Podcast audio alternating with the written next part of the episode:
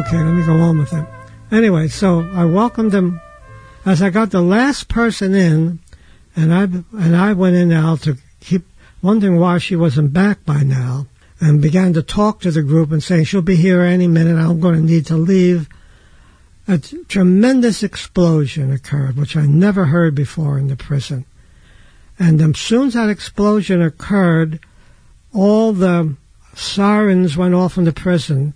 Uh, most people haven't been in a prison, but there's a tremendous sound of ah, so it's like a, it means like it's a, it's a code alert, red alert, something serious is happening in the prison, and the alert occurred, and but as it did that, um, the door of the room I was in, a big iron door, began to close, and I knew now if I didn't if I if I didn't get out, I was going to be closed in this area with this 150 men.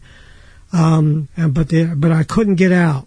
I ran it, but I, it was too late. It slammed shut. So that means now I was enclosed with these 200 men. Uh-huh. Um, and, and they now began to scream and holler. In other words, now they knew they were cut off from the rest of the prison. Um, the explosion with the explosion, which I didn't know what the explosion was, a blue kind of smoke also was, and some of the blue smoke also came into the room um, before the prison door closed, before that big iron door closed. So the room had a kind of a, gray, a bluish gray, almost like um, strange, like uh, can't think of the right word. Um, but in the meantime, the siren was so loud and there was so and this this group, as soon as that door closed, they knew that there was no guards, there was nothing that was going to be, hold them back, and they just began to. There was like a lifetime of screaming and frustration, and they just hollered. And um, uh, I realized now I was in there, and I went into a corner, uh, just by myself in the corner. In the meantime, outside this um, room, that's where the real fighting was going on. It was a riot the prisoners had rioted, and now the guards, there was only two guards on duty. Um, they called for backup, and it was on. The cannon, the cannon had disorientated everybody because the smoke was kind of meant to do that, disoriented the prisoners. But a full battle was going on. Oh, so the explosion that went off was th- via the guard or whoever, like to break up the yeah, riot. Somebody, yeah, somebody set it off. It's like a flare or some kind of thing, but it made a loud sound. Um, but but but the battle began. Uh, but meantime, the room I was in, which is was right in the unit, but it wasn't uh, in the battle part of it. It was closed off by this iron door. But in the meantime, I was alone with this group of of violent, uh, and now all that violence was coming out they were like as though they knew it was going to be a prison riot. And yeah, they knew. Yeah, they knew it was going to happen. And they now screamed and cursed and guards cursed everything, cursed the world. In other words, all that pent up violence of 200 men. If it was one man, it would have been enough. But 200 of them, it was uh, unbelievable in, in there. That was so I didn't know how I was going to survive that. Did One, anybody approach you? Well, in the meantime, that all this is going on, I went into a corner, and um, I was just hoping that they would kind of um, uh, ignore me in the corner, and the smoke was in the room. Um, but finally, out of the smoke came a a black prisoner. I remember, and I was in the corner, and he came over to me, and he said, um, you know, those little trinkets you guys gave out? She gave out some little, they like things like little pencils and little kinds of stuff. He said, uh, I was given a blue one, and I, I want you to give me a red one. Uh, that was his thing. And, you know, I, of all things, it differentiates middle, between a, a, it differentiates the gang he was in. Yeah, I never thought of that. Um, but of all things, in the middle of this war, so he's coming. He, but the thing is, he was coming to to mess with me. That was, I think, the thing. And of whatever this was inside me, until today, I'll never know. I looked up at him. We're both like kind of in the smoke, but I could see him and he could see me. And I said, you know, you were given something, and uh, that's yours, and I'm not going to, I'm not going to exchange it with you, because I know what you're doing. Yeah, Jim. Don't ask me, man. Whatever was inside me to do that, I would. It wasn't that I was brave. I've been afraid all my life of this kinds of situations. But he turned around and went into the smoke. And uh, but the screaming and hollering went on. Um, I was afraid. I was. I thought I might die there that night. I thought, God, what a way to die in the middle of hell, the screaming hell and war. Oh, what a way to die. But suddenly, the door began to open, that big iron door. And I'll never forget this deputy, blonde haired deputy. He was a sergeant. And the group stopped now. They saw somebody was going to be coming in the door. And he came in the front door, and now a lot of smoke came in with him. He stood at the door, and he said, I want everybody to back off and go against the wall. I know there's a civilian in this room. That was me. And uh, he said, uh, that person, he didn't know who I was.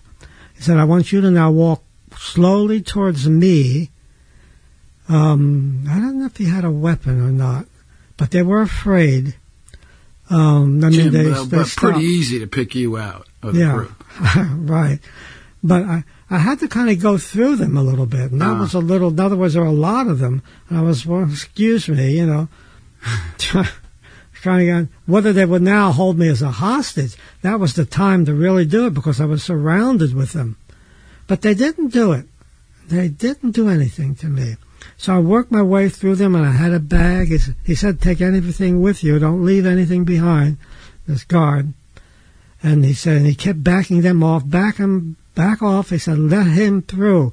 Let him through. I know you guys. I'll remember it. I'll, you know." He had a certain lingo he was telling them that he knew. So I got out. Finally, got out of the crowd, and he said, "Okay, you get out of here." He like hushed me, pushed me out, and he he closed. He closed.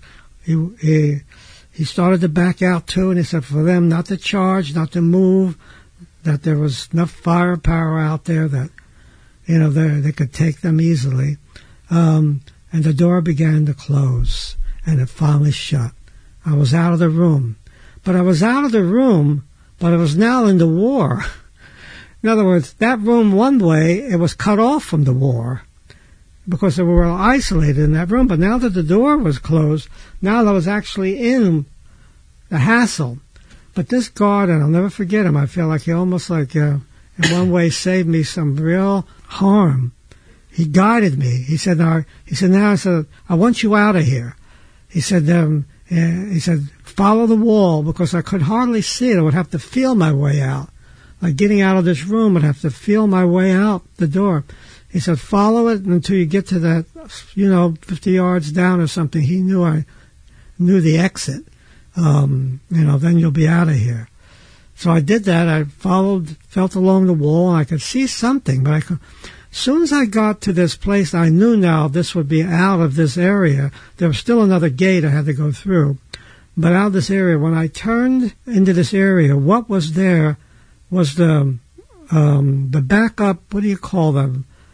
The the squad. What are the people that come down when things are really So like the like the SWAT squad, SWAT, yeah, the- like a SWAT team. The guys with the helmets on. Yeah. the- and the black? They look like they're from another planet. They were all they look had like stormtroopers. still like stormtroopers, and they had yeah, armor on them. And, and as I began to turn, they they were about to charge, and the captain who was head, he was saying, "Okay, now get." And he looked up and he saw me standing in the smoke, a civilian. He knew I wasn't part of the prison world, and he said, "What?" they didn't are-" take you out. He said, "What are you doing?" And I said, "Well," I said, "Don't, don't even want to hear." it." They just pushed me aside and they charged. They all came running out of this wall with their clubs and oh. I mean, guns or whatever they had, and then they all ran. And I was alone down this little hallway, and I realized, well, thank God I had, I had now escaped that level because I wasn't in the battle. But what there was one more gate that I had to get through, and it was about 40 yards away. But still had the smoke problem. I had to get to that gate. That would let me out. I'd be out of the unit if I can get to that gate. So I kind of run and half run and stumbled and um, uh, and I um, got to the gate and I don't think it was closing, but some way I could get through that gate. But I was in a real I was in a real state of panic and so forth. And I got through and I got into the hallway and the and gate was closed. So the prisoners couldn't get out. Nobody can get in. The SWAT team was there now. The battle was going to go to the end. So I stumbled in that hallway. There's even still smoke, smoke in the hallway too. Big hallway. And I knew I had to get out of the prison. And I, uh, I knew, I knew the gate to get to the first checkpoint.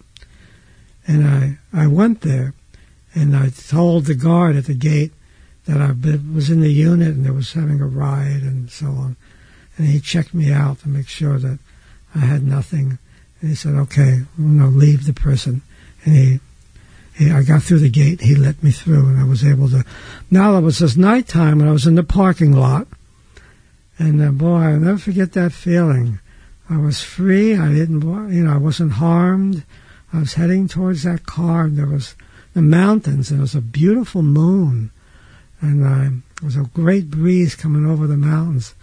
And I felt so lucky to be alive and appreciate what freedom could be. And I got in my car and I drove home like in a daze, still Look at that juxtaposition within a hundred yards. I mean, one, you got a smoke bomb or a concussion bomb going off, guys rioting, and then, you know, 40 yards away, you have a crescent moon with a breeze blowing on you, about to get in your car, all within a couple of minutes. Right.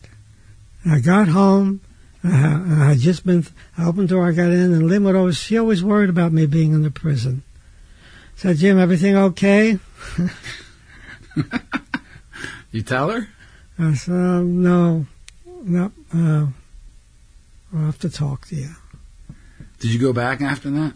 Yeah, back to the prison. Yeah. yeah, I did. Uh, that, remember, that was in my unit. That was in the war, and I was in the wrong place at the wrong time. I shouldn't have been there. She just asked me to do it. I would never be in my my unit. Wouldn't riot. They can't. They're all in solitary confinement. And there, there, um, there were fellows that were worried about that. That they knew that I was in that unit. Oh, so Sometimes- guys that you were seeing inquired about you.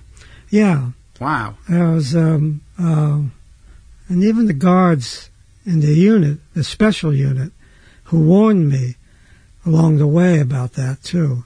But I figured I had no reason to go in that other place. I said, you know, we're going to be all right up here, but are you going down there? You're you're going to really take a chance. They warned me. They said you're going to take chance if you go into other. If you go into an open unit, that's going to be a problem. I said, yeah, okay, but I don't go in the open. Remember, I'm I'm here. This is my schedule. This is what I do. And um, never thinking in a million years that little thing on the side about, will you just help me with this box up would put me in that position. Did you ever run into guys that were like truly sociopaths and psychopaths that Oh, yeah. scared you?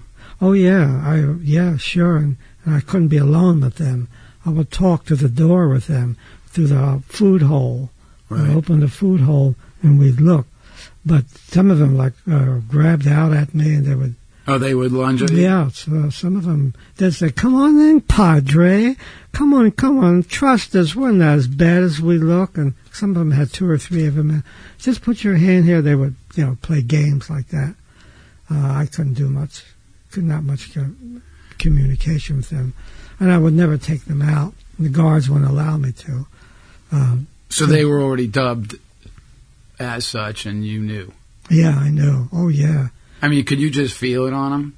I mean, Yeah. get, yeah? they looked crazy. Yeah, you stayed. You stayed away. You stayed away from them. And what Um, what kind of? I mean, so you had like a certain group you would see on a rotation Yeah, that you began to uh, trust or that you, you know, felt a connection. To. yeah, I could trust them and I knew when, when even though the guards warned me, they said, you know, I'm here. Like for example, a guard would say to me, "Look, you could, you know, because I had this armband, I had access to uh, prisoners, so they would get them out and bring them down, and say, look, I'm here alone. If something happens." I, I'm not helping. I can't help. So you were left on your own. Here Yeah. you are, a seventy-year-old man alone. Yeah, I was alone with the prisoners, and uh, but I trust I uh, these are people I've worked with before, and it looked like it was okay. But they they always give as far as the the prison personnel, they weren't crazy about me being there because there was just extra work for them, and I I would ask to see them to get them out of their. In other words, they had to do things. They had to open gates. right, you and took them doors. out of their routine, Right. so they would have to go allow you to go because you you trumped Yeah. I had- whatever I had, the curriculum. I mean, they could, if something was up, they would, routine. on some alert, they would say you can't get in. And many days that did happen. I wasn't allowed to go. Do you have a favorite prison or anything like Yeah, that? I, I did. I, I uh, had two that are really, um, keep, That are- oh, yeah, sure, keep, um, and I'm spending a lot of time on this prison deal. Um, Yeah, it's uh, not everybody does it. no, I've never even been. I've just been to you know holding cells and such. Mhm. You never came and saw me. I would have come if you were there. I know you would have. Um, But you had two two favorite prisoners. Yeah, I had a fellow that I really liked, and uh, saw him every time I went. He requested every time I go there, and he um, uh, he showed me pictures of his family, and What did he we do? would talk. Well, he was he was in for murder, Hmm. um, but he said it, he didn't do it, and uh, you know the others that also would say that. So we were told not to take that seriously and so on. But there was something about him that was much. He he really there was a sincerity, and I touched that dignity in him, and um, and he said, Jim, you know, everybody says this, um, and I know you know it's hard to believe, but I wasn't there in that in that robbery, and they implicated me and so on, and I, you know, I have my case coming up soon, and he said that, and um, I mean, make a long story short, one day when I went in to visit a group in there, I heard him hollering, Jim, Jim, Jim. I could hear him all in the unit. The guards were trying to shut him up. Now, I wanted Jim. I can hear him. He, he almost sensed when I was there. He said, I want to see you, Jim. I want to see you. So I'm walking towards that area that he was in and uh, approached the guards and said, yeah, you'll see in a minute what he's saying. Uh, I approached him and said, Jim, they just told me that in another, in a bank robbery, a di- uh, one of the robbers were shot, was dying, um, and he said, like in his last death throw, that this fellow, his name, we'll call him Frank, Frank, that's uh, you know, serving, going to serve a murder term, even a death penalty term, uh, didn't do it. Um, Really? yeah, So the guy had enough. He had he had enough of a conscience to say that. it was a touching story. What and said his name and said, "Hey, he didn't do it." He didn't do it. He said, and even though he was he wasn't even going to be able to testify, he died. He died. How can Yeah. testify? Right. But did he get out? So I know I didn't know the end of that story. Um, yeah. Well, anyway, when I saw him, then I saw him a little bit after that, and another court case was coming up. And he said it really looked good for him because now uh, they they're, they're kind of realizing they they might have the wrong guy. So the detective or whoever, was at hand went in and testified I that this guy said that. Yeah, I think they were going to subpoena him to testify, and uh, so he thought his chances were really good. Um, it looks like he didn't do it, but that's one of those rare cases where um, where that happened. What? So you don't know what happened to him. I mean, you don't know the bo- bottom line of No. I don't know. I don't know what finally happened to him. He was, I think, transferred somewhere else, but he was working towards. Uh, he was transferred to a less confined situation, another prison.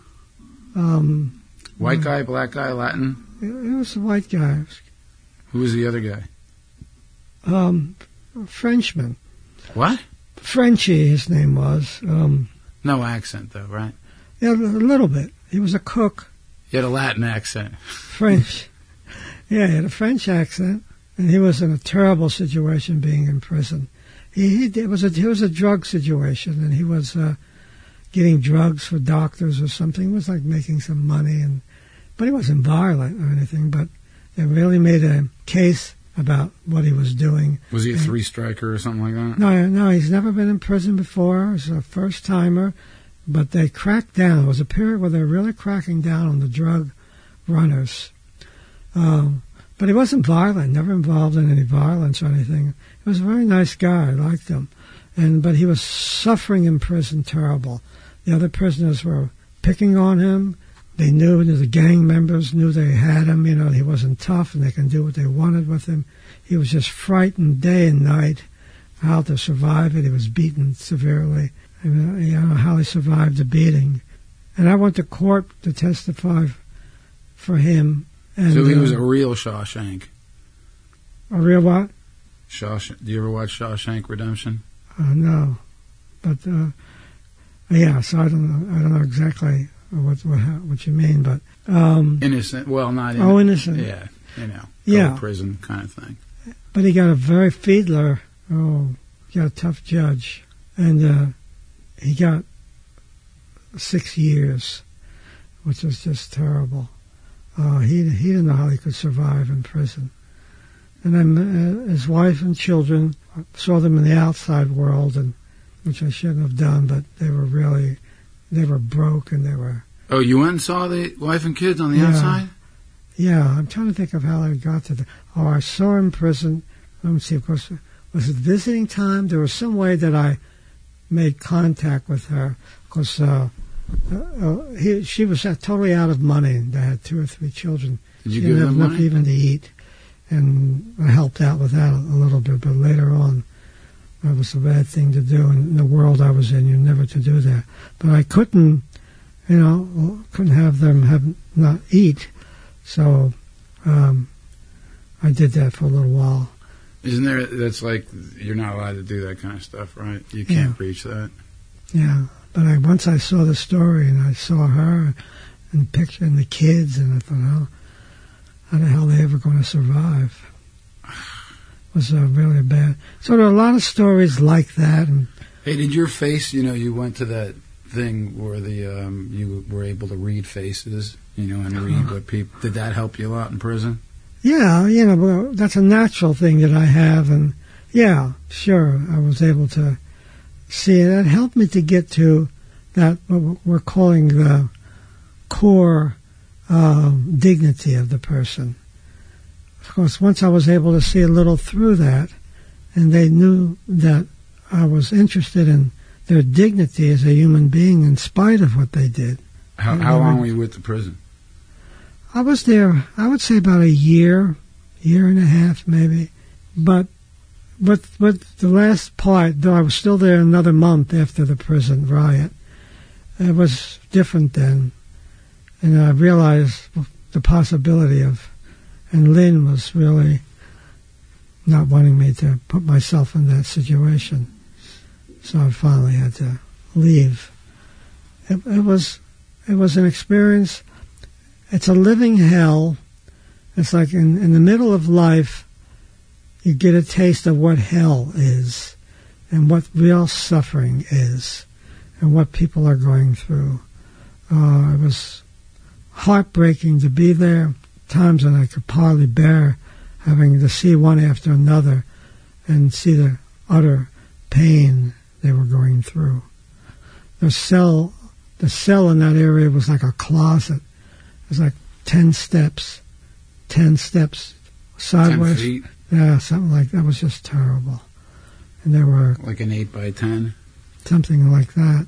And they were claustrophobic, some of them, and screaming. They couldn't take the space. Has anybody tried to make contact with you since? Have any of them got out and made contact with you? Well, yes. Uh, oddly enough, one person. uh, and that was Frenchie. Eventually, Frenchie and I have I made a real recommendation. I said I've visited this guy all this time in my capacity and my being a psychotherapist, a chaplain, and that he's not dangerous. I wrote a whole thing to, his um, behalf. Yeah, to help wow. him leave earlier. And he left, and he called me. Um, I gave him my card. He's the only one I ever did that with, to let me uh, let me know how he is. So we know if anything ever happens to you, who did it. yeah, right, Frenchie.